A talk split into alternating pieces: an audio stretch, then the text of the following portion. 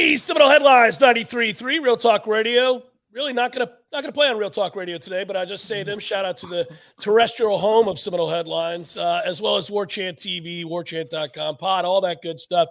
We didn't get to do it earlier this week. That's my fault. I was sick, but Ira and Corey are here. We're back, at least to answer some damn questions. If we're gonna ask you guys to submit questions to Facebook and Twitter, at least we could do a circle back after I missed the day of the show and try to answer some of these questions, boys. So I, I want to make sure we do that. And first, we say thanks, as always, to our friends at Register Sausage, who, by the way, are threatening to have promo codes for basketball. I saw that. It's, it's happening, gang. It's happening. Times have changed. It's uh, you know a year ago. Well, well, maybe for two. I don't know how long we put Taylor Swift Taylor Swift on the uh, the the screen every time we try to talk about Florida, or we change the conversation to Taylor Swift. Now we can actually talk about FSU basketball and uh, Register Sausage may have a promo code. I told him to jump on after the Miami win. It's time yeah. to go, but I guess he's going to wait and see what they do against Clemson on Saturday. But registermeats.com is the website. Yeah. If you live in this part of the state, North Florida, Jacksonville, across the Panhandle, or down down into Tampa, you can go to uh, your local grocery stores. A lot of Publixes, Winn Dixie's, Walmart's, Costco's. Go in there. If they don't have it, ask for it. Or uh, if you're elsewhere in the country, go to registermeats.com. The best premium pork sausage you can get. I just want to tell Ben might I suggest suck at Clemson as the promo mm. quote code, you know, come Saturday if it happens. If tomorrow the Noles get that win, you got a built-in one right there. No so, brainer. Yeah, yeah that, that's an easy one to brand. And by the way, Clemson has a higher net ranking than Miami, so this would be a big deal. I thought it would have been a good promo code uh, after the Miami game to just have Cleveland Steamer. I like it. I like Just it. Just saying, two points, my man. Two points on one of eight shooting. We've seen Matthew Cleveland be awesome, and we've seen Matthew. We've Cleveland seen a lot of that, that, too. We've yeah. seen a ton of that. He is uh he is boomer bust as a watch, player. Watch uh, the Watkins dunk. Yes. Uh, go watch the Watkins dunk, which was incredible. Yes. Watch watch our man's effort trying to get back into that play on defense. Well, it just kind of standing there, jogging back, watching him rise up and dunk on one of his teammates, and then turning around and jogging back the other way. Yeah. But that's the other thing on that, and, and I, we're going to get to the questions here quickly. But I thought what was cool about that game was I thought last year, particularly, and maybe the last couple of years, Miami, even though Florida State won the miracle game down there last year, Miami had become a very tough team with that post player. Like they had been, uh, I thought they were a tougher team than Florida State. I thought this game, Florida State was clearly the tougher team. Um, tougher team, and boy, those Miami fans got to be about damn tired of Florida State just yeah. owning that ass in South Florida. That is six straight down there. And yeah, that's more, crazy. It's crazy. Like even when they're good, when they go to the Final Four, they get beat by Florida yeah. State. Um, and what is Florida State like thirteen and two in their last fifteen against Miami? Yep. Sorry, Larrañaga. Almost. It's humiliating. Almost, almost got the the platinum bohica. That close to the platinum bohica, but at this point, I mean, we're doing kind of whatever we want. So it's it's humiliating for Miami. They're just kind of bitches. Uh, all right, so let's uh, let's go ahead and get some questions here right off the bat. Uh, and and again, I apologize for the lateness of things, guys. Uh, Garrett writes, I know we wanted Ward, but can you see the di- offense being more physically imposing with DJ, a 250 pound quarterback, added beef on the offensive line, 215 pound running back? Yeah, I can. I agree with that. I think they can. I think what's interesting about the portal development, guys, and this is not a knock on any player who was on this offense last year, but if this goes according to plan, Florida State's offense can be better next year, quite a bit, I think. I don't know about quite a bit, uh, but but it, can, it can be better. Um, I I think the thing that hurt, hurt Florida State so much down the stretch offensively, and I say hurt relatively. I don't know if you guys remember they won all their games anyway, yeah. even, even, as they struggled a little bit on offense. Was that Keon wasn't right? Johnny right, missed right. Johnny missed two and a half games. Uh, Destin Hill wasn't right. Johnny missed those games. Hakeem was out. Wasn't yeah. right. Hakeem was out. I think that's why I year, it could be better. Yeah, I, I think and the running game wasn't terrific ever. Really, right. it, hit, it hit some home runs, but it wasn't a terrific running game. I think this year the offensive line could be improved, and then also I think just the volume of wide receivers that you have that yes. are really trying to prove that they belong, and you don't have a, an NFL number one draft pick that clearly is a head and shoulders above everybody else, which they're nice to have. But you're going to have so much competition for the for just to get on the field. I think they could be, uh, and I also think you might have a quarterback that you can count on on third and three to get you four yards, just running the ball, maybe. Um, yeah, yeah, and I would be afraid to run them.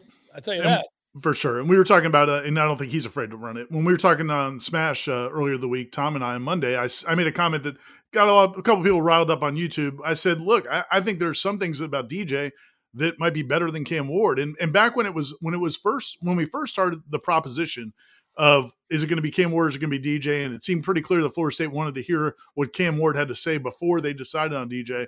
I really wasn't sure. I was never all in on Cam Ward. I just didn't watch them play a lot. The passing numbers are impressive. The overall numbers aren't that great. He has not won a ton of football games in college, and he's had a lot of turnovers. So, you know, I wanted to kind of wait and see. Then they get DJ, and I'm I mean, I'm excited about DJ. I think he's going to be a good fit for them. And you look at the players they've added around him, you hear about what a good teammate he is. And uh, just as I think he's going to be a really good leader, he's going to be great for those young quarterbacks. So I think they may have wanted Cam Ward initially, but I think it's going to work out really well, with DJ. And yeah, I think the offense, I, I don't know that it's going to be better than Florida State 2023 at its peak, but but I think uh, overall it could have that because, like you guys said, there were some circumstances that limited them some last year. Well, they didn't have a ton of downfield speed, um, right. even right. even when they were healthy, and now they've brought in a bunch of guys that can fly. Yeah. So the other thing is DJ throws a very good deep ball. That's his strength. He makes he misses too many throws for my liking, but he's got a big arm down the field. And every quarterback brings something different to the table. There are things that Jordan Travis did way better than DJ, and there are some things that I think DJ does better than Jordan.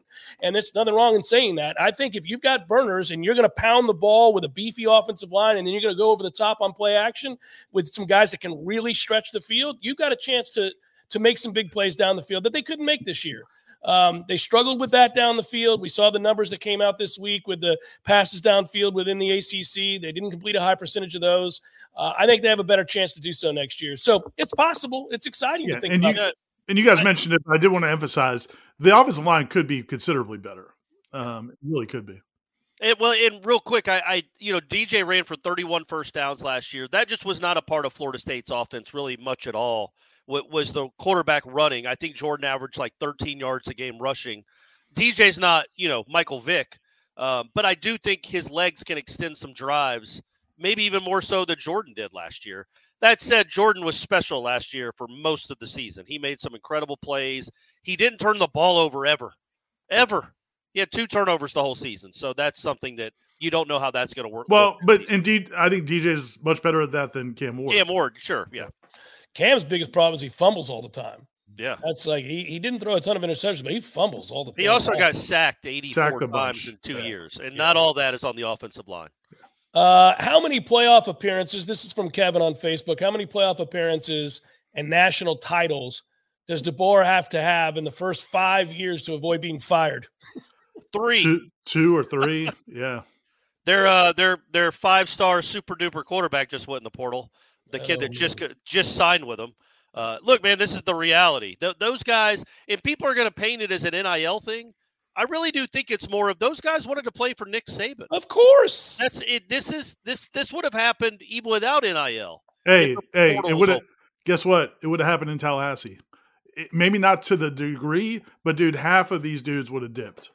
I'm telling you, they would have lost a ton of players if Mike Norvell went yeah, down. Norvell exactly, but his roster's gone. Yeah, but it's not true. because the battle's in. It's not because no, they're chasing no. money elsewhere. This this has been painted more of look right. what's wrong with college football. Well, these guys are getting poached with these crazy salaries. It's like, yeah, but their coach just left, and it's Nick Saban that they came to play for, not a guy right. none of them had ever heard of. No, four weeks ago. First of all, anybody painting that now it's now something's wrong with college football because Alabama's losing players. Go to hell. Secondly Nick Saban's the greatest coach in the history of football, yeah. in college football, certainly.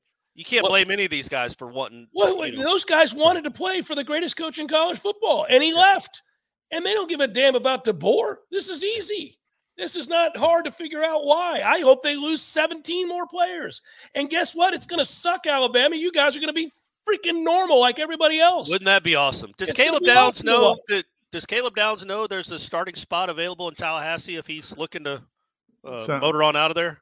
Sounds like he uh, may be interested in your uh, your your home state team. Ohio State did an in home with him yesterday. Just good, just good luck with that. I, I just can't wait to watch Alabama have to. These fans, especially the younger ones that don't know any better, we're all old enough to remember that Alabama didn't matter for largely 30 years of our lives. Yes, correct. They just didn't matter. They were kind of a punchline, whether it was DuBose or Shula or all these other losers that they tried to roll out there. They were Notre Dame. They were the equivalent of what Notre Dame has been They were for always overrated or not years. very good, and you just be like, whatever. They're another three-loss SEC team, four-loss. SEC. I don't care about Alabama.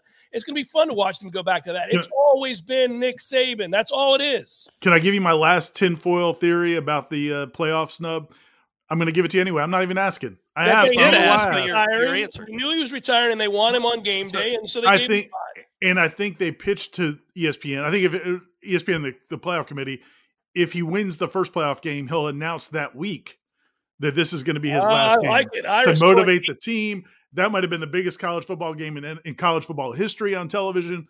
And uh, so that's that's my last. Uh, I'm not, I'm done. I'm not gonna no more conspiracy theories on the playoff snub. But that but that's my last one. Uh, all right. The dad guy writes in the next few years, once we've moved to uh, uh, one of the power two, do you think that we'll still have Miami and UF on the schedule? So if You we go to the Big Ten, do we play UF and do we play Miami?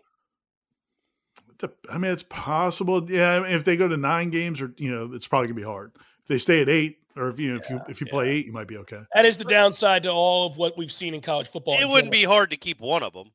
No, you keep one. You keep It'd one hard for keep sure. I, I would think you'd probably keep Florida. I think you'd probably keep Florida. If, If it's you eight, had to it- keep one, yeah. yeah. If it's eight conference games, I think you keep them both. But Yeah, man, that's um that's a toughie though, because if it's eight conference games and then you're playing Florida and Miami along with Michigan, Ohio State. yeah, but but Penn two or three, but but three or three of your conference games are going to be whoever Northwestern, Indiana, Purdue, Yeah. Northwestern. I mean, I, I know that the certain coaches, like certain coaches we used to cover, would would make that argument. But come on, man, you can play eight conference games. Well, and the other part of that is uh it's a 12 team playoff. So Yeah. Uh, I'll ask the same question, writes Lee, that I've been asking until it's addressed. When Let's Florida and Miami play this year, do you A root for Florida, root for Miami, hope the field collapses? Oh, like Dark Knight. Yeah. Uh, yeah. Sinkholes happen. Here's the Sink- thing, though. I want the sinkhole to collapse and also swallow up the dude returning the kick.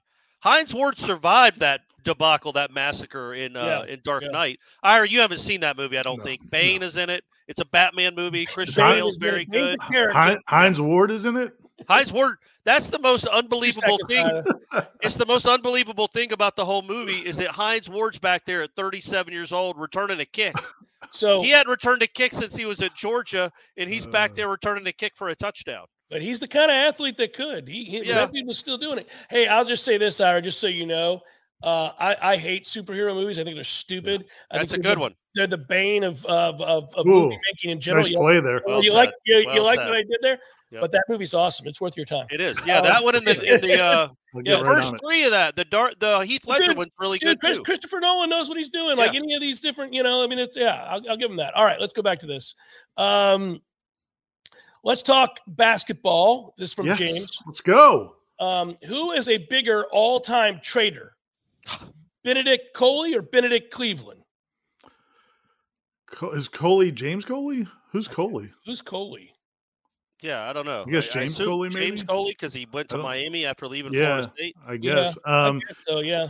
Yeah, here's the thing, and I, I don't want to. And we, you guys were burying Cleveland a little bit. I don't want to bury him too much, but to say that, yeah, I don't think it was uh, people. They weren't fighting to keep him. Just you Um, know. there you go. And also, he did leave a program that had the worst. He didn't join a. He joined a Florida State team that had just had Scottie Barnes and made it to the Sweet 16 for like the third time in four years. And the other time they didn't make it was when they were the number two seed and the COVID and the tournament didn't happen. So he, you, you can't really blame a kid for after nine wins saying peace out. No, don't I wouldn't- do this anymore. I, I wouldn't if he if he was everything you wanted in a teammate and uplifted his teammates and all that. But the feeling around the program was he was not somebody that made his teammates better. They've No, had I- industry I mean, I- the last two years uh, going back, and so it's nice to see this group come together because I thought after Lipscomb we were in real trouble that it was going to be year three of this. Uh, they didn't seem to like one another. There was no chemistry to speak of, but that turnaround's pretty obvious. The other part of it is like you can see it in the fact that they try real hard now Yeah. and try real hard early in the season. I, I thought their effort was terrible. They And I also also, injuries. And yeah, so, yeah, but that but what helps with the with what helps with the effort is now you have the depth. You got Gainey back, yeah. Oh, Cam yeah. Oh, Corhen yeah. came back, and you got Primo Spears eligible. Those are three frontline players that you didn't have.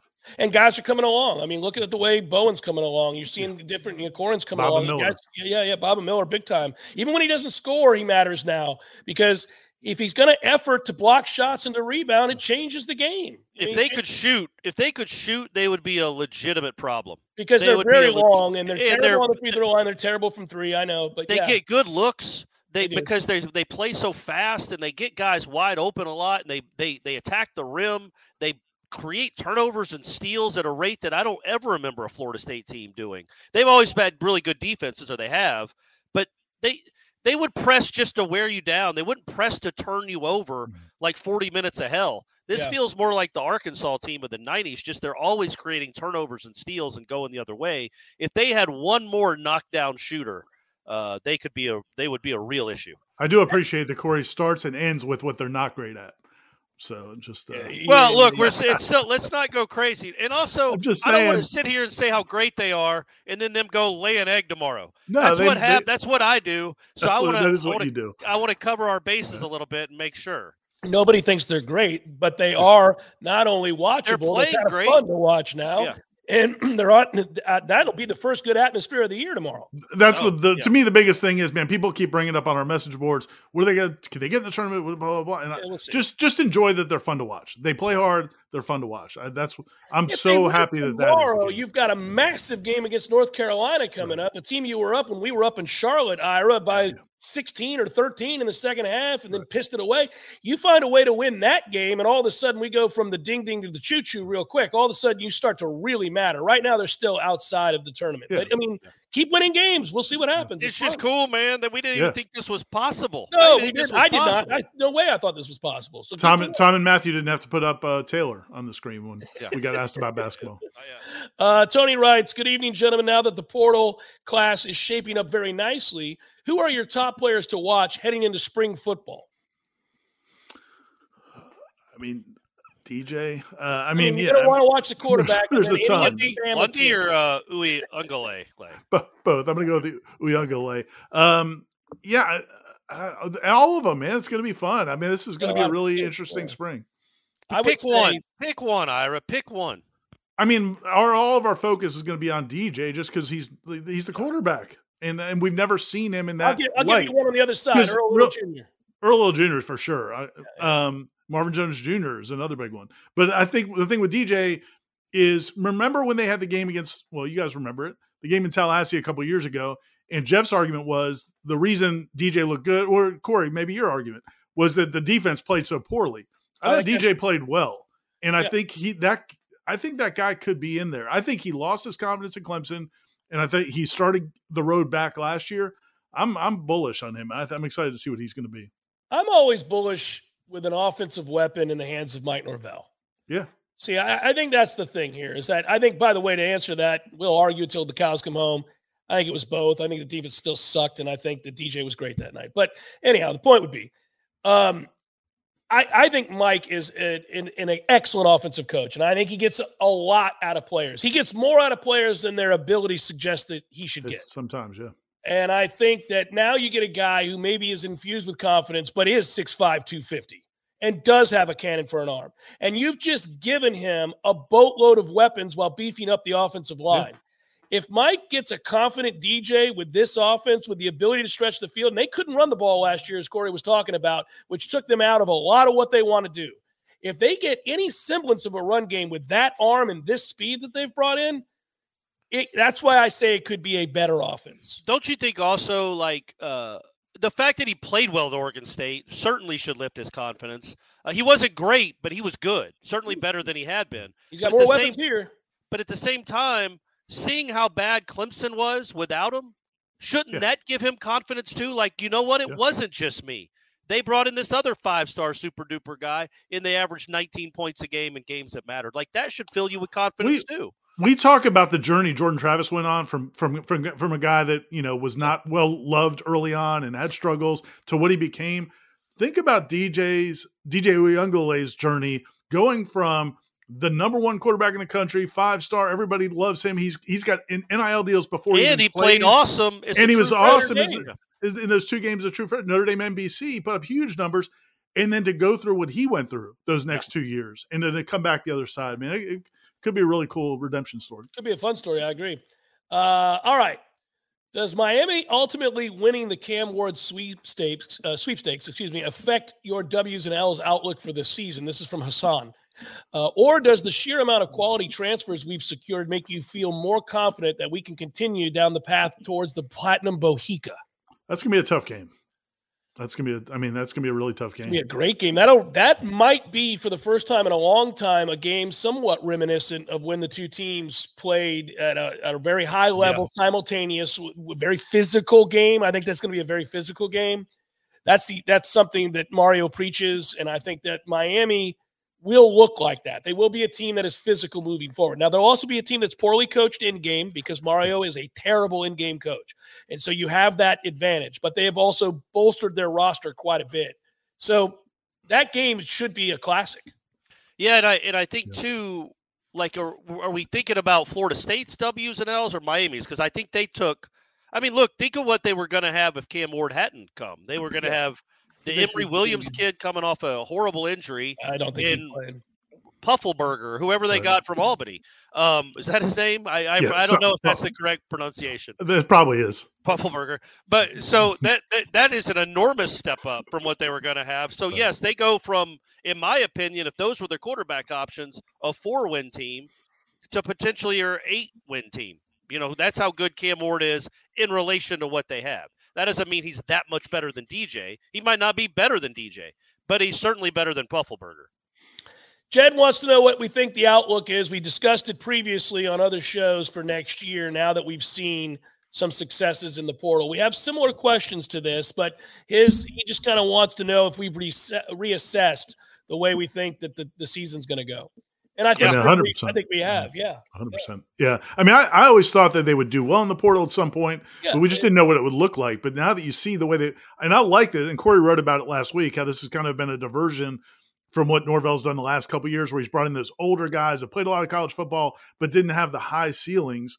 This, I mean, in for, in most cases, you had a couple of guys that did, but but this is different. I mean, this is probably half and half, maybe a little bit more towards the younger guys with higher ceilings and that's that's fun to think about.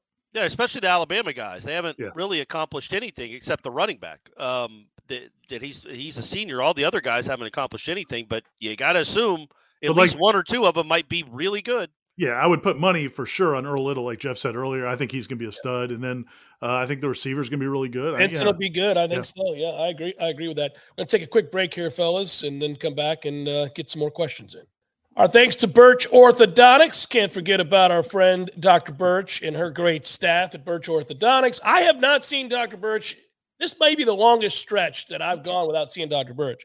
Uh, I missed an appointment because I uh, was out of town and my wife had to take her. And then the next one, uh, I don't know why I missed it. Something else happened. You're so sick. It's been, it's been, like, yeah, maybe I was sick. It's been like two months. I haven't seen Dr. Birch. I got like, Dr. Birch. I miss you. I think it's uh we may need to start a, like a Dr. Birch recovery group like support group because because I don't get in you know for I don't know six years you my kids were going yeah. in there and uh and, has, and I only see now at special occasions so uh we maybe we'll start a little support group for maybe Dr. Birch can just meet we can have a coffee group we can meet at McDonald's like, like, the old people yeah and like, uh, with Dr. Birch and talk talk football and orthodontics we are old people yeah just like that exactly uh, well I'm up for coffee any anytime anywhere and especially if it's with Dr. Birch I don't care if you guys show Mm. But if she's there, I'm going.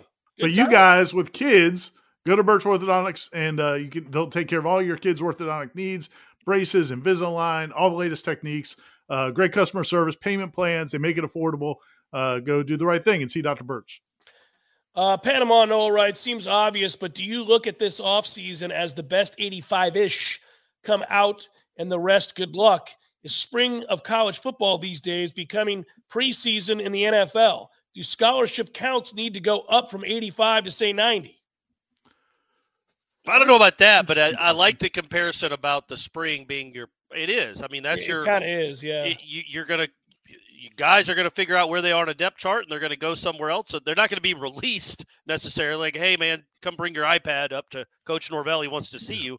But um, but they, you know, that is you're, you're going to cut, cut some weight. Yes. It's just how it's how it works, man. It's yeah, it's going to be mostly the guys. I think that window is going to be mostly guys.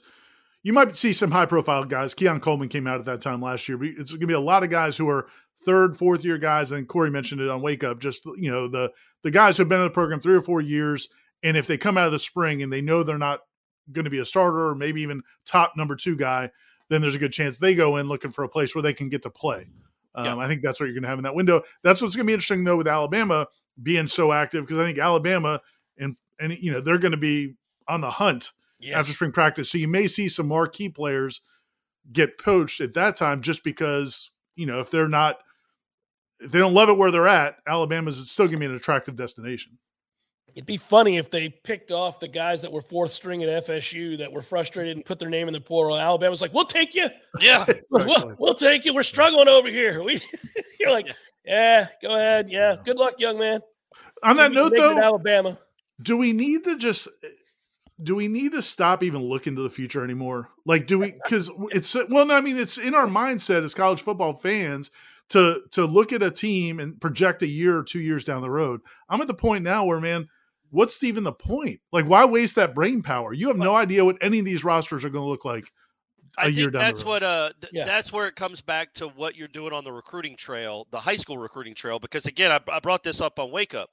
You go look at these portal classes, like the teams that are ranked in the top ten. Florida State's fourth, I think, and on three. But it's like it's Ole Miss, it's Louisville, it's uh throw somebody else out there, or Colorado, Georgia, and Ohio State are way down the list. They're in the 50s and 60s. They get four or five guys from the portal. Everybody else is guys they're bringing up. And I think that's where you kind of want, uh, clearly, that's where you want your program to be, where you don't like Georgia. Georgia goes from year to year knowing who their team's going to be. Yeah, but the, the defense of the teams that are heavy in the portal is those are all coaches that came in since the portal started. You know, so you didn't even have the, you know, it's, it, you know, Lane Kiffin got there when Norvell got here, and yeah, and Colorado came after and, and, Louisville came after. So I mean, you're you you don't have the luxury, I don't think, in college football today. If the portal's there, I think you have to go use it. Sure. And once you get in that cycle, yeah. And once you get in that cycle, so I just don't think it's fair to even compare. Like when people were doing the whole culture nonsense with Georgia and Florida State, yeah, man, Kirby had been there almost a decade. They and he was there before the portal. It's a you can't even compare. It has nothing to do with the reflections of programs. It's where they were when these coaches came in. So right, I just don't I know that I don't know that you can ever get there anymore. I think Georgia and Ohio State go year to year projecting what their teams are going to be, and they mostly come back, just like Alabama did before Saban, uh, with the with the good ones, with like the top tier dudes on their depth chart. I do think Florida State can get to that spot. Not this year, clearly, and probably not even next year. But if you stack three good recruiting yeah, classes on top of each stack other, back to back to back to back, top five, top ten classes. You the beauty that. is, in the meantime, while they're developing and growing yeah. up, you plug in play. I mean, they're going to have another year where they probably have ten starters who are transfers, maybe more. But now that guys can transfer every single year, yeah, man, I, I mean, just think it's, it's going to be harder and harder. That's the other part of it. Is I do think I agree that you got to build. Ultimately, you want to try to build through the high school ranks. And in the interim, while you're striving towards that, make sure you fill the empty spots with these portal kids, especially if you're good at it, like Mike Norvell is. Um, but but yeah, even if you do that in the modern era of football, when kids could just leave because they got mad at you on a Tuesday, yeah, you're just like, well, I don't know that I can count that so and so is going to be here next Friday. I mean, kids just, just screw it; they get mad, they want to leave. And where they, you know, you, the sweet spot seemed to be if you could get that guy in his second or third year of college who's going to be in college for a couple more years. Okay, you've got him now for you know, you got yeah, Jeremiah Myers. One time transfer. You had his yeah. ass once he transferred. He exactly. didn't go nowhere. Yeah. Exactly. But now, man, I mean, we'll see if that ever changes. But it's got to change. It's got to It's terrible for none of the coaches like it. All of yeah. them hate it. It's awful. It doesn't make any sense. The problem is, can you defend it in court? And yeah. that's the NCAA's problem. Um, let's see here. Gator Kirk, uh, FSU announces they're officially leaving the ACC. Do you think the ACC bans FSU from the championship game if that happens? I don't know, and I don't they think they, they, could. I don't think they can. I mean, if you're in it, I feel like a, I feel like there was a uh, there some conference did that uh, a couple of years ago in basketball. They didn't let a team that was leaving to go to another conference. Uh, Sounds right. Uh, wouldn't wasn't allowed to play in the conference tournament because they were leaving for another conference. So I I guess theoretically they could, but I also don't think that would. You're hurting yourself. Yeah, well, yeah, for sure. It makes your conference look like a joke, especially in football. Yeah. And then you know you might Florida State could get into the playoff anyway. But then so there's a lot, of, yeah, there's a lot of money on the line. If the ACC doesn't get a team in the playoff, and obviously what it does to your championship game, if you don't have the best team in the, so I, uh, yeah, I don't think they were going to do that. To answer it, I don't think they would yeah. do it. Yeah. But, but how could they? Because you think, okay, then Florida State's going to be like, you know what? Then we're not going to play Pittsburgh next week. So good luck filling that content and all those ratings you would have had. Sorry, figure out somebody else to play Pittsburgh. We're not playing Pittsburgh. Austin writes, do any of y'all think that Spann could possibly become a Jaheim Bell light? Haven't heard much about him being in the mix for starting receiver at all next year. No. He's still, I mean, he he's still as talented as he is, as fast as he is, and as tall as he is, he's still it's kind of a project. I mean, he yeah. has not gotten to the point where he's been a anything close to a finished product where he knows exactly how to run every route, knows every part of the offense, is dependable. So He's a weapon on special teams. Yeah. So I mean, trying he, to get him to be more dependable. If you have another few months, maybe. I mean, the talent hmm. is there physically, but yeah, I don't. I don't well, know. the Jaheim that. Bell part was what I was saying no to. Jaheim Bell right. Used his physicality, ran over folks. It kind of enjoyed contact. It seemed at times. Uh, Deuce is not one of those guys. You know, again, he's. He, I think he grew up playing quarterback.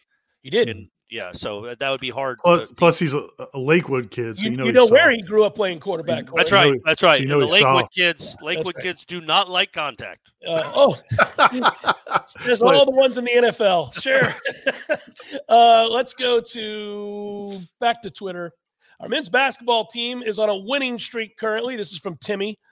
What do you see from this team that you guys think is the reason that they're on this winning streak?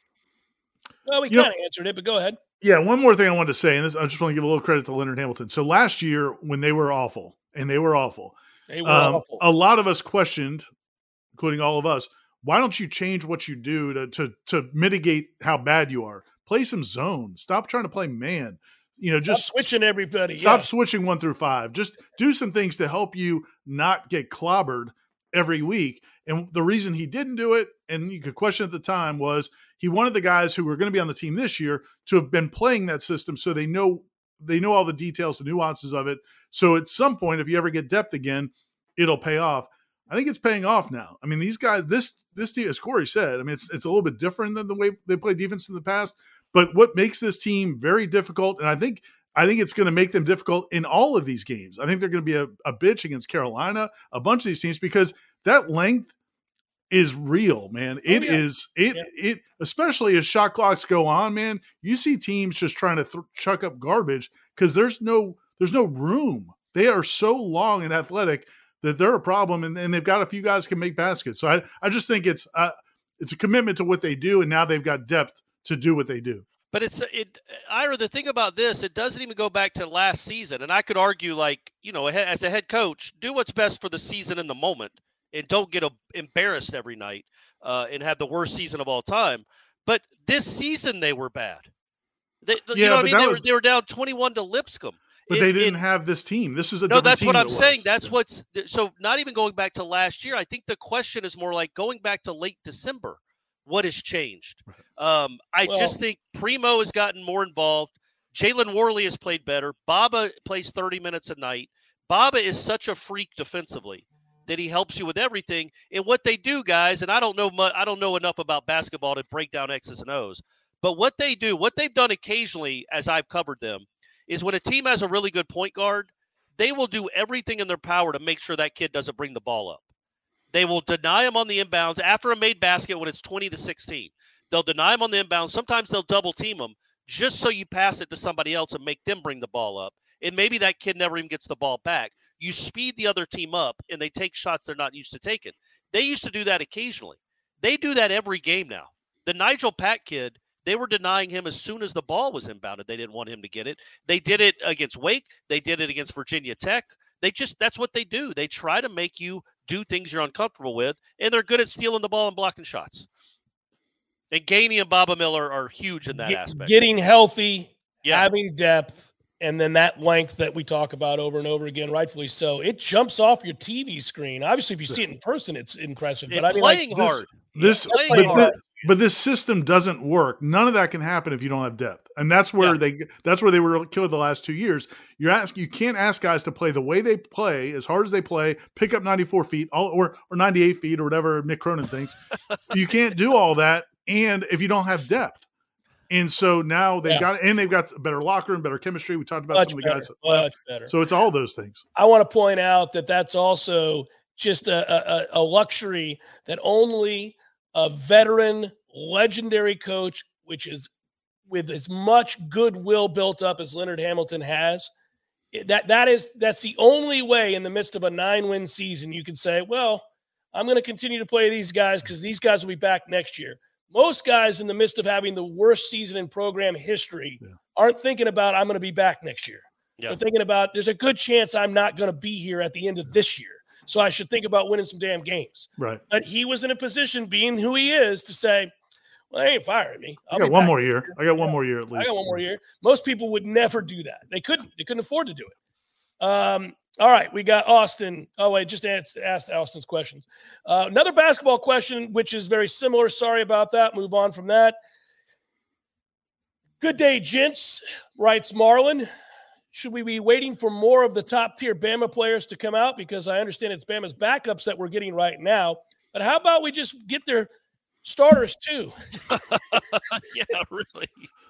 I mean, they look pretty good in the SEC championship game. Just get That's all of those guys. Marlon, the- I'm good with that. I like declaring war on Alabama's roster like everybody else. Yes. Yeah, I mean, the Caden Proctor went in the portal, uh, the offensive tackle. That I mean, I think man. Florida State's at least in the mix there. They're at least ca- talking to him. I'll do a dance in this bitch if we get that kid. You got to be kidding me. A five star offensive tackle with that pedigree. Oh, man. was a freshman. Didn't he start this year as Yes, a he's a freshman on beast. Alabama's He's offensive an line? NFL bound dude. It's, A it's lo- yeah, a lot of people think he's going to Iowa, but but yeah, I mean, Florida State's at least in the mix. Iowa. How do you go to Iowa? Son, I- I, know how they have a track record Iowa? of developing incredible offensive linemen. They're Is he a literally lot- punter? Does he punt too? I mean, good God Almighty, son. You Iowa. don't go from Alabama to Iowa, man. Is he from Iowa? I think that's the there's a connection there. Let me. Oh, I'm good. it All up. right, there has to be because that's crazy. Uh, but yes, Marlon, I like I, I, I like your suggestion. Let's just take their starters from here on out. Get them all. Get them Yeah. all. Uh, Scott wants to know, guys, if Mike Norvell had left, which coaches would he have taken with him, and which coaches would he have just left behind? That's a fun experiment. I love the way that he asked this question How about we give two that we definitely think he takes and don't answer the other and one? don't answer the rest. That's a better way to do it. I think he um yeah, does he take Tokarz? I think Tony's done a very good job. He's an up and coming coach. That's not a bad answer, Corey. And I think he would try to take Atkins. I don't know how with the NCAA thing if that's if that would be possible or um I mean I- He was one. That kid was committed to Iowa back in the process. That's why. But he's not from Iowa. I that I don't know. I'm not. Look, I've done enough research here during the show, Let's but I do him know he was Let's he was committed back, to them bro. at one point. We don't need to be going to Iowa. Let's I think- I mean. Iowa, that's crazy, man. He should somebody has to save him from himself. Has he watched them play a game? Good God. it's the man. most boring. He imagine that kid playing at Alabama and then being like, "Wait, we're punting again. We're Yeah. punt. This is the ninth Oh, punt of the game. hey, buddy, We've buddy. got six yards." This is the first half. you, you, you got a lot more punting to do. uh, other, I think uh, also on that question, I mean, I think I think David Johnson, running backs coach, coached in the SEC, um, so he might be a, a, a real contender there. Um, Surtain, you know, Odell's not going. I doubt Papuchis would be there. Um, I- I- Surtain's, Surtain's a good good answer. There's no Fuller, way to. Fuller also is an answer because uh, eh, because I think he brought him from uh, Memphis, but also the new coach might want his own DC. Right. You know, I don't know how often DC stick around. And Fuller did do a very, very good job last year, and has done a good job since he got here. That might be something he, somebody he would have thought about It's too. a tough question to answer. That's really tough to answer. Yeah, because it's not just about it's not like evaluating who's the better coaches. It's just what would be a good fit Yeah. there because of the recruiting and all the other things. So Um, all right. So Tim wants to know after the snub of the Orange Bowl, I've been wondering how Mike gets this team motivated again next year. Does he and the staff have to change messaging at all? I I don't think so. I don't.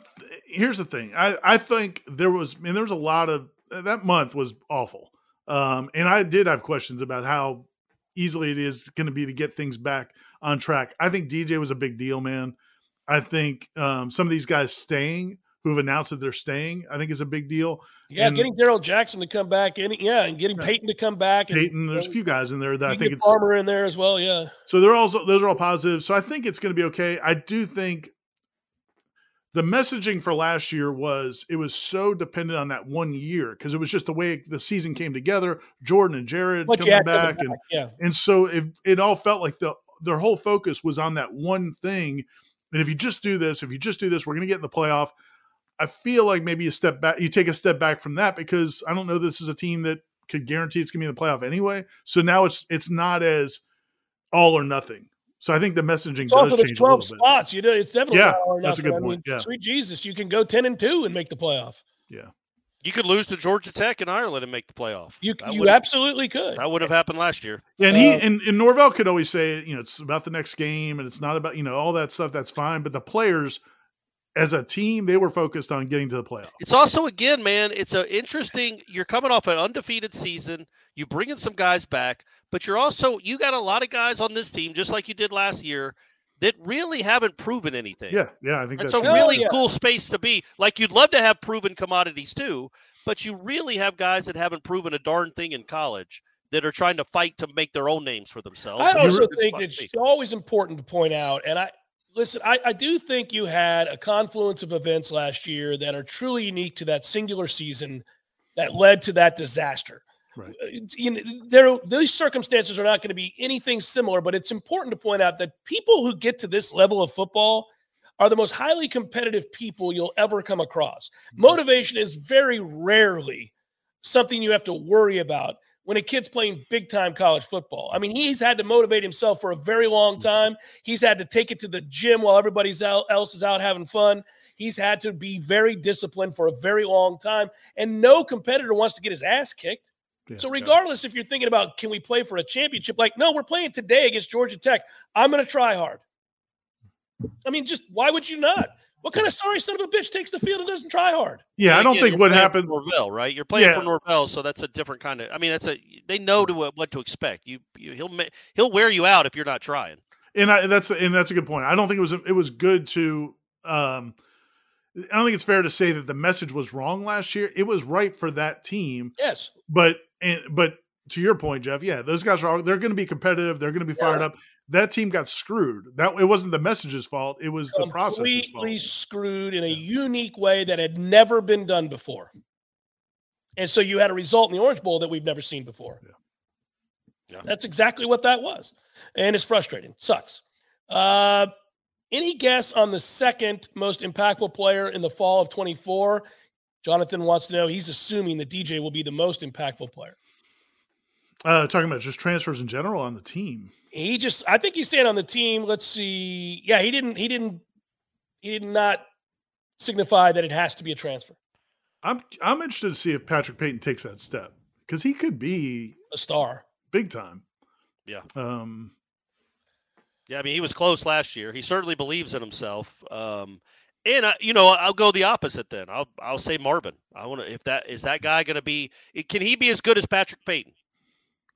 That's a nice combo. Can he be better than Patrick Payton? We legitimately have no idea. He might be very. He might be a All ACC first team guy. We have no idea what to expect from him. But he's going to be somebody that if he's good, if he's an All Conference caliber defensive end, man, now you've got you've got a you might have a you might have as good a defensive line as you did last year because you got more capable bodies. One more guy I want to mention, just because I feel like anytime we talk about 2024, I think I'm going to bring up Azareye'h Thomas. I, I have a feeling he's going to have a phenomenal year. I like that, Ira. I've been thinking that for a while too. That that's a good one. Um, golly, I feel like one of the receivers is going to have a monster year too. Uh, I, I they- they're in a good position because when we do this exercise, you end up having a lot of options. Yeah. Um, Brian writes, going back to the way both teams were playing in week one, if FSU played Georgia instead of LSU in week one, How likely do you think it is that FSU would have won that game? Uh, for, for very likely, I think. I don't think Georgia. Who- Georgia was sleepwalking in the first half of the Yeah. season. That's the Yeah. thing. It's hard to say. Georgia didn't look great early, but they also weren't. Yeah, they weren't great. tested in any way. But I think Florida State would have been more. You know, Georgia was breaking a new quarterback. Uh, I think Florida State win, uh, wins that game. I, I think. It's certainly fair to speculate that they would. I don't know. I mean, maybe Georgia would have cared because it's Florida State. Georgia looked like they didn't give a damn to be anywhere in the first five weeks of the season. They were just kind of like, eh, you know. Yeah, they would have. Uh, but yeah, that clearly that I, I think the score would have been different than it was in in South Oh, Florida. you don't think it would have been sixty-three to three? I don't, guys. I'll go on a I'll go on a limb and say I think it would have That's been. why we near- have you on the show, Corey. Hey, You're brave to put it out there. Bold I'm willing to go out on a limb and say I think if they play the first game of the season, it goes a different way. I really do. Uh, You know what? One thing, real quick. Corey has started now in, in most of his columns or articles. He's, uh, I think we're, we, I think we've settled on on Florida State's Uh, because Corey's trying to call it the 13 no regular season. That doesn't really work because the championship game, uh, conference championship game, wasn't the regular season. It is But I think- Ira. But I think if we, what if we call it the 13 no ACC championship season? Like Florida State's Because I always 13-0 just ACC refer to them as thirteen and zero. I will never, ever, ever, and I don't Right. care if you have to if you have to change my columns and edit them all the time, Ira. I'm never going to refer. That was a thirteen and zero football team. It's I- thirteen and zero. It's not. It wasn't thirteen and one. I'm never putting the dash in the one next to it. I'm always just going to refer to it as the undefeated season. Yeah, All right. Ira. there you go. That works too. So, That's how like we do in, it, War Champ. in 2030, we'll be sitting around having a conversation. I'll be like, well, go back to the undefeated season in 23. Yeah, That's that- how you reference it. That game never happened. That's right. They were thirteen and zero. Hey, if the NCAA can vacate games, we can vacate games. Right. we can. Yeah, exactly right. We can. I vacate the loss to Oregon. I don't count it. I'm forever talking about that incredible 2014 undefeated campaign, guys. And I, I'll be honest, the, the wide right, I don't recognize I don't either recognize of it those, either of the first two wide rights. When we I'm were gonna, the do, I'm gonna do a lot like Alabama does and claim championships from back in the 50s. Clem, and 40s. Clemson too. Clemson too. Yeah. When we uh when we were at the Democrat, Bob Gabordi, who was our editor, may he rest in peace. He uh he passed an edict when they took away Bowden's wins for the music theory class that uh we kept including him. Oh Like, yeah, we, we never changed his record. you should. Smart. I don't know how I missed that Bob Gabordi died. He did. Yeah. He had moved. He had moved to Melbourne and How long ago was this? man? Probably three years ago. Probably. Ooh, Yeah, I, had, uh, I had no idea. big- Hey, who was the who was the editor that hated me and I hated him? Oh, that was uh that was the sports editor, Yeah, right? Randy Randy Beard. Oh my god! Randy Beard. He didn't like you, and he didn't like some other people too. But you Oh, were all he cared about was women's freaking volleyball, and he would and he gets so mad that I wouldn't But talk about it. no, it. it And was he'd try to soccer. Tell He- him about me not talking about it. It was soccer. He loved soccer, and he would take shots at like Sue Semrau, I think. It was weird. people. It he was a man. bitch. Weird He- guy. Weird guy. Yeah, you can go to hell. All right, well, hey, Um, calm down. That's you speak for yourself on that one. I've never You go met. hell. the What's he going to do? Write another column about how I don't talk soccer? Has Atkins proved himself enough at recruiting and developing our linemen to refer to him moving forward? Trevor wants to know this as our meat manager. It's a, hey, it's, it's a great nickname. Let's Maybe- throw- let's run it by him and see if he's okay with that. Well, and maybe Ben can agree to sponsor him. He could NIL deal for Alex Atkins as the meat manager, the registered sausage meat manager of the FSU football team.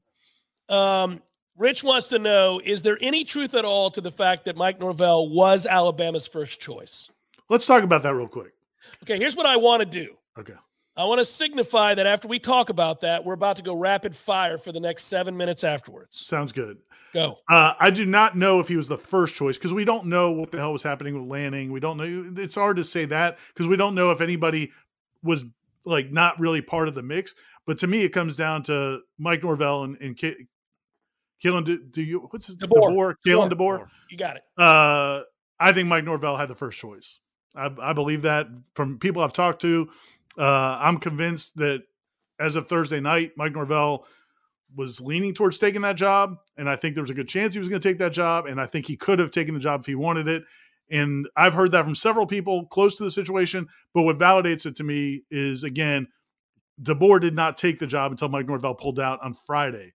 If DeBoer wanted it, why he could have, and he had the first choice, he could have made that decision. Nothing changed for him in those last couple days, Also- other than Mike Norvell pulled his name out. When I got really worried was after Lanning said no or tweeted out his video. That's the first then, moment I got very, very worried because then Bruce Feldman started. Bruce Feldman started tweeting out about how Mike Norvell is a good fit for Alabama. It makes sense for Alabama, and I'm like, man, Feldman's really connected now. Well, Fel- Feldman knows this stuff. He he's not like some other national people that just throw things at a wall. He's connected enough to be like, okay, that makes it really, really realistic. And then Dellenger reported after the fact that Alabama heavily pursued Norvell. Those two guys don't make stuff up, man. And and credit our guy Andy Staples, who Jeff had yeah. on that day. Andy texted me. I'm sure he texted you guys too. As soon as it broke about Saban, guys, watch out for Norvell. And I was a little surprised by that. I did not know that they liked him that much, but apparently it was not a big secret that Greg Byrne and uh, you know Jimmy Sexton was going to push him, and that Greg Byrne really liked Mike Norvell. And just to understand, guys, that we're all full of crap because Paul Finebaum is certain Mike Norvell was never a candidate, and um, so you guys you can yeah. pontificate all you want, but the man has told you he was never even in the running.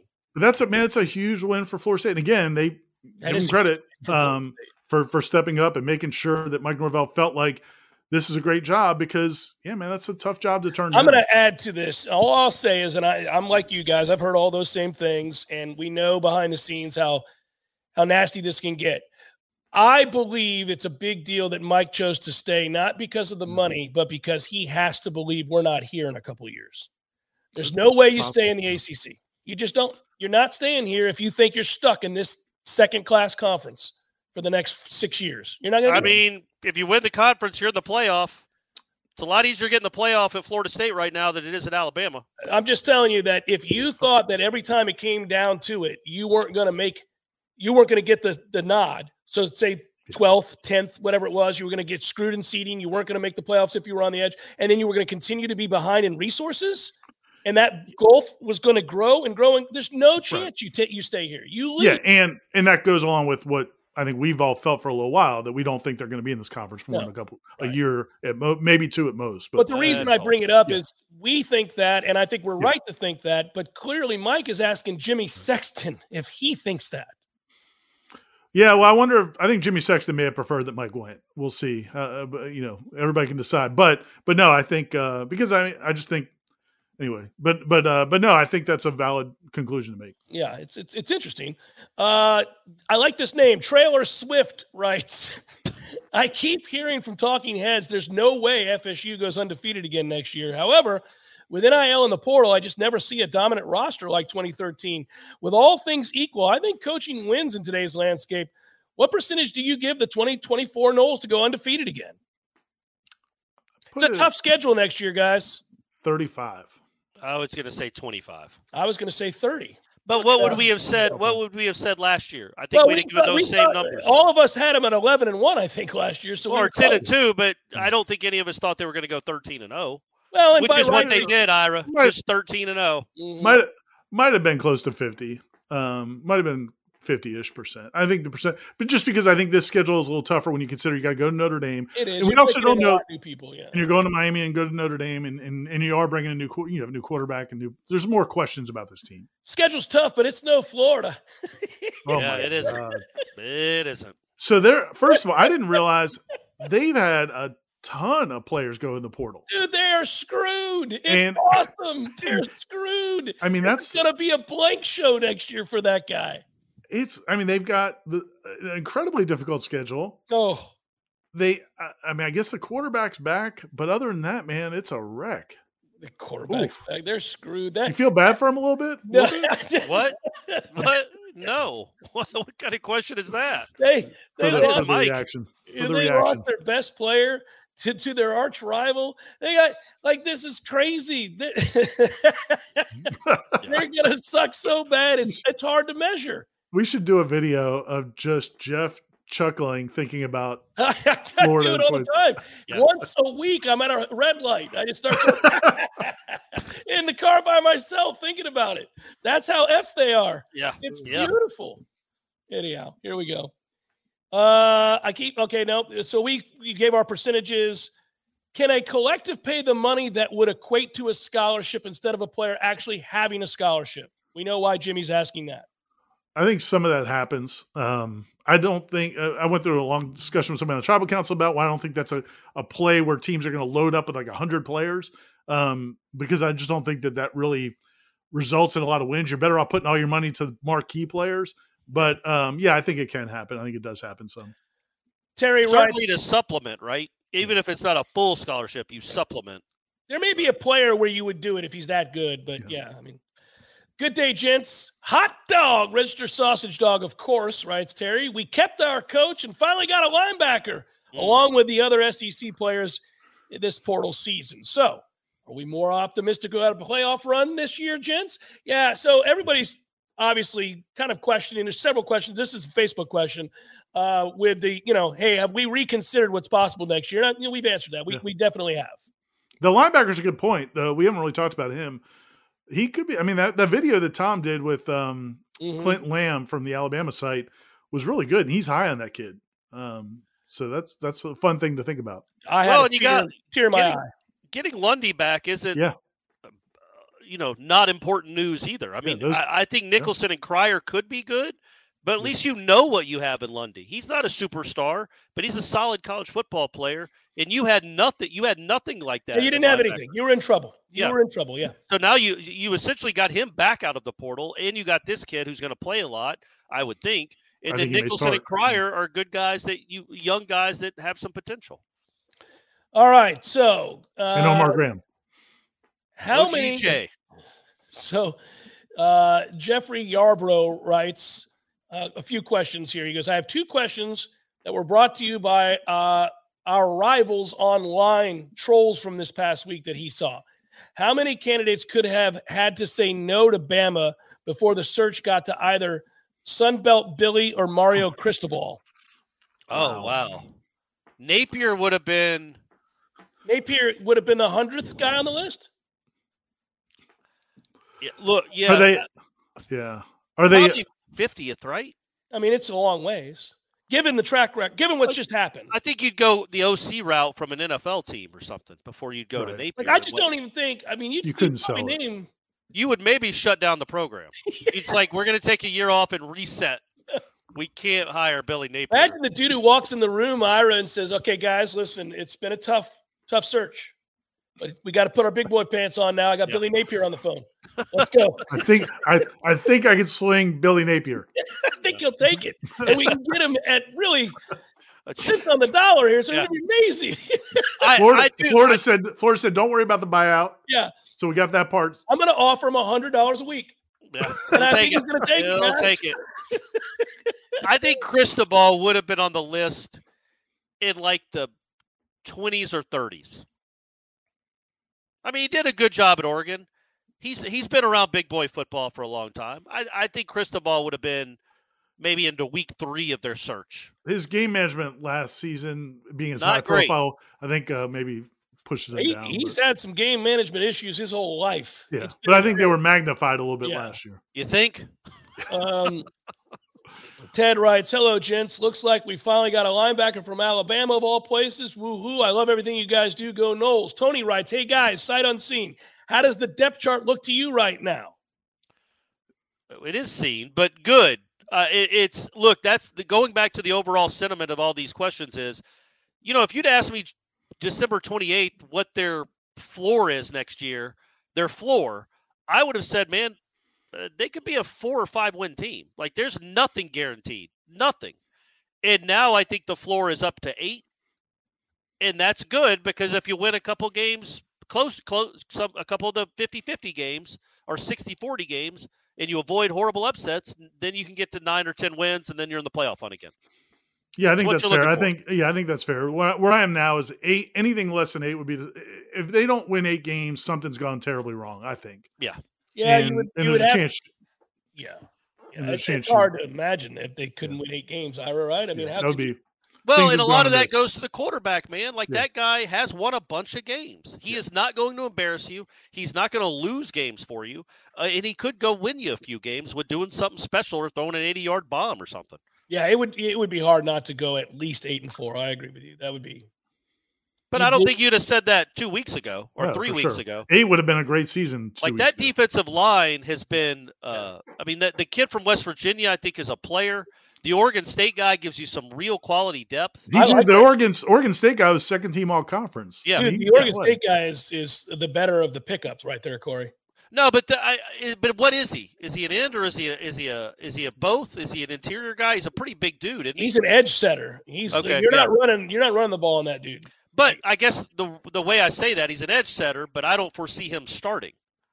I think Marvin's going to start, but that's the beauty of what we'll they've see. done. Let them compete. I don't know. Marvin hasn't done anything in college right. football yet. But again, is it that the point? Is it that the point I'm? Tr- that's the point I'm trying to make. The right. the defensive line has added so much depth. I don't mean depth as in he's going to play 12 snaps a game. The competition just to get on the field, the rotation they're going oh, to have, be legit good. Yeah, yeah. The fact that Marvin hasn't done a ton and he hasn't really played he hasn't really been an edge setter. I mean, I just think that there's a chance he may be the third guy in the rotation. We'll Maybe, see. But, but there's a lot of talent. And then the West Virginia kid's talented. So think yeah. about the fact that you might have Marvin Jones Jr. as your third guy. Right. Yeah. It's, it's pretty cool. good, man. Cool. Better than your third guy last year. Yeah, the defensive line additions has probably been the uh, the biggest difference. Him and the quarterback, those two things are what I think. Everything else is, you know, you knew they would get players at those positions those two things I think take it to a different level. All right, last one. This comes from Nick. At Alabama, Bear Bryant had an 81% win percentage. He won 14 SEC championships and six national titles. Also at Alabama, Nick Saban had an 87% win percentage, which, by the way, is absurd. Yeah. Nine SEC championships and six national championships. In the 24 years between the two, Alabama went through six head coaches and won 66% of their games, three conference titles, and one national title. Does Alabama go back to being what they always were without these two legends? It's, it's, one would like one the would like can coach. The guy can coach, eh, but he, you know, Nick Saban's the best that's ever done it. Bear Bryant they named the stadium after him. Like that in all in the middle was a bunch of bums. Average. Well, Gene, Gene Stallings. Gene I love Gene Stallings. He he gave Gene Stallings the national championship yeah. in the question. We, I'm not counting him. But all those other guys, all the mics they hired were just average ass or below average co- coaches. Hell, they hired a Mike that Bill. never got to coach. Yeah, Mike Price's out there at the strip club to this day. And uh, Curry, the Curry era didn't go great. So yeah, no, it didn't. Didn't. Go- it had some issues. Ray but, Perkins wasn't incredible yeah. either. Either. Yeah, I think that's the thing. Is like the people of a certain age, like my son, his friends, kids that are in college, they think Alabama is this unwavering juggernaut. And it's like, no, man, it took a perfect marriage of that program. That's a big time program. Nobody's arguing that. Getting the best coach of all time. If Kalen DeBoer is just the 16th best coach in the country, which is still, you know, top 10% or top 15%, they're going to lose three or four games almost every year. Nick Saban never lost four games at Alabama except for his first year when he's out there losing to X Lee. He's out there losing to Louisiana Monroe. Yeah. Well, I mean, at home, at home, by the way. Do you do you think Mike Norvell? I don't know if anybody realized what was going to happen at Alabama the way it happened in terms of this exodus.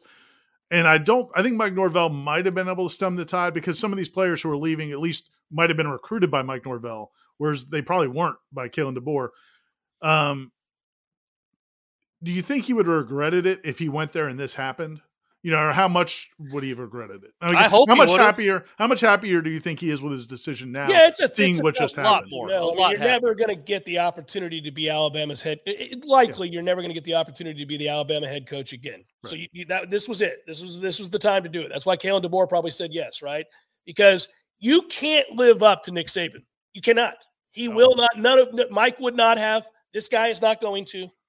And you're being hired to be fired in a lot of ways. Yeah, you'd, rather be the next guy. Yeah, and, and everybody knows that, right? And so he would have done it knowing that I'm never going to be this other guy that I'm replacing. And I'm only going to be compared to that guy because I'm first up.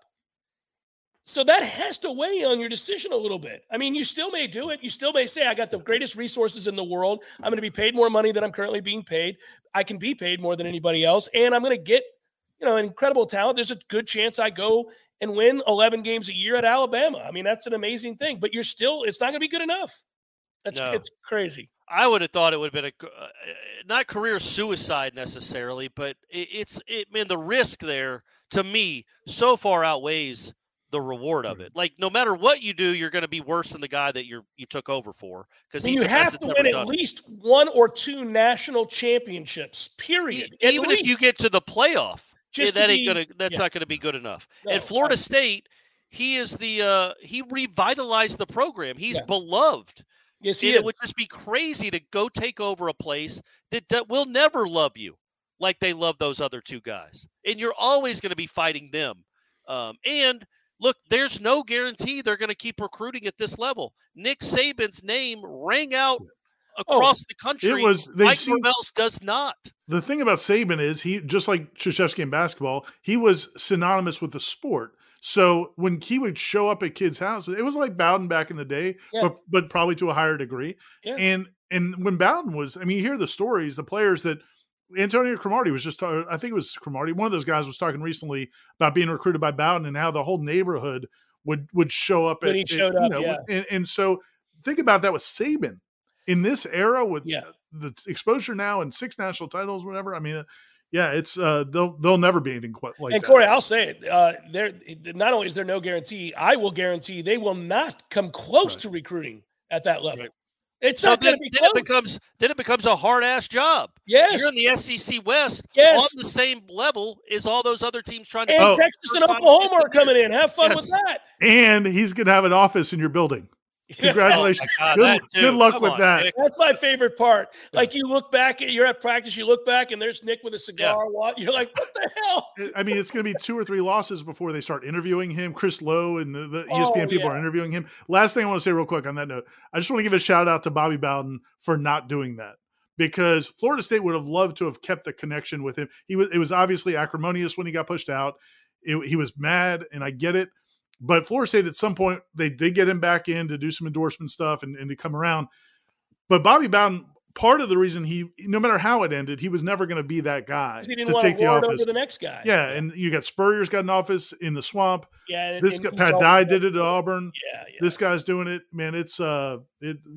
Bobby Bowden was it was good for Jimbo Fisher that Bowden didn't try to do that. I'm glad he did too, Ryan. I think it's good to point it out, Ira, I should say, but I, I don't understand why these guys do that. I mean, you're a coach. You know that's unfair to the next guy. Right. Why do you why do you do yeah. that? I mean, Napier's probably not going to do this to the next guy. I would want Napier there every day. I'd be like, I don't know, go ask Billy. How did Billy do that? Yeah. Kirby uh, should get Ray Goff in office. yeah. Ira Schoffel and Corey Clark. I'm Jeff Cameron, and good job, Tom Lang, producing. Peace, everybody. Sorry we were late this week.